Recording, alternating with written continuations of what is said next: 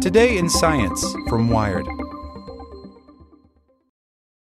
Say goodbye to your credit card rewards. Greedy corporate mega stores, led by Walmart and Target, are pushing for a law in Congress to take away your hard earned cash back and travel points to line their pockets. The Durbin Marshall credit card bill would enact harmful credit card routing mandates that would end credit card rewards as we know it. If you love your credit card rewards, tell your lawmakers hands off my rewards. Tell them to oppose the Durbin Marshall credit card bill.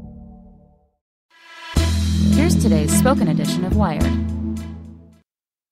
Shopping for a great gift for the guys in your life is hard. Mack Weldon has you covered. From their perfect fitting underwear and socks with real silver woven into the fabric to keep him cool and fresh all day, to their amazing Ace sweatpants that look so good he can wear them to the office, a gift from Mack Weldon will have him looking and feeling his best. This year, gift giving for the guys in your life just got solved. Get 20% off your first order at mackweldon.com, promo code WIRED. That's 20% off at mackweldon.com, promo code WIRED. A new way to make comfy, durable, smart garments, long lasting electronics laced PJs and gloves may help you sleep better and keep your trigger finger toasty when you jump out of a plane into battle. By Kate S. Peterson. Some so called smart garments, clothing and accessories outfitted with sensors, Bluetooth, and other gadgetry, flirt with the absurd. Does anyone need a $1,000 touch interface backpack that alerts you if you accidentally leave your phone somewhere? Or a, now discontinued, sweatshirt that tracks your movements and awards redeemable points you can spend on gift cards and VIP experiences? Not really. Plus, Current manufacturing processes make for clothes that feel weird, don't breathe, and tend to fall apart, says Trisha Andrew, a professor and chemist at the University of Massachusetts Amherst.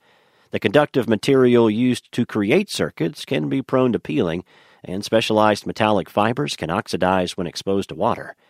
Andrew is now tackling these problems with a new conductive coating process called reactive vapor deposition, or RVD, which she is using to build robust smart circuitry directly on the fabric.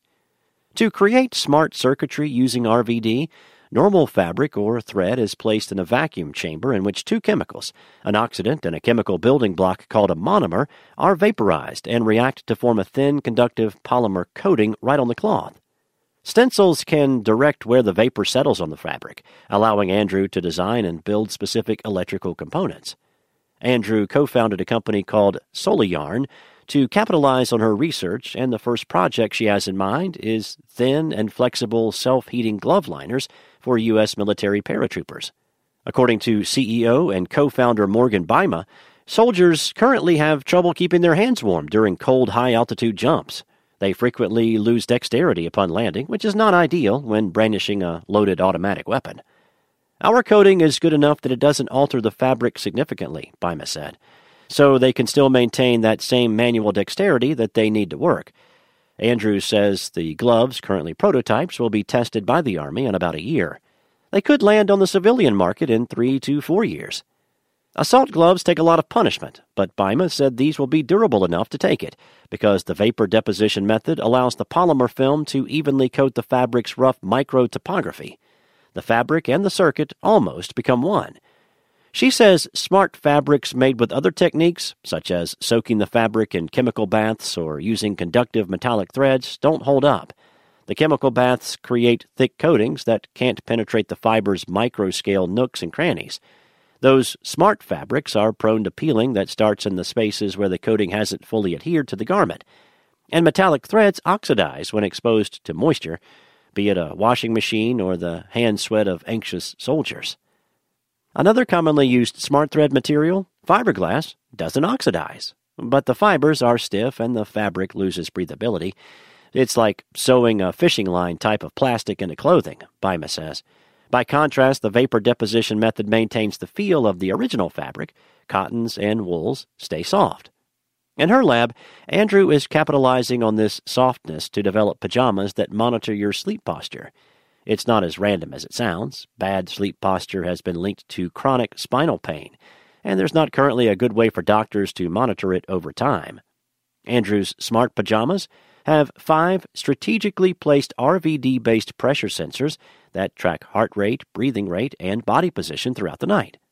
They're all connected to a microprocessor hidden in a button that beams data to a receiver via Bluetooth. Andrew is also testing the same pajamas with an REM sleep sensing mask.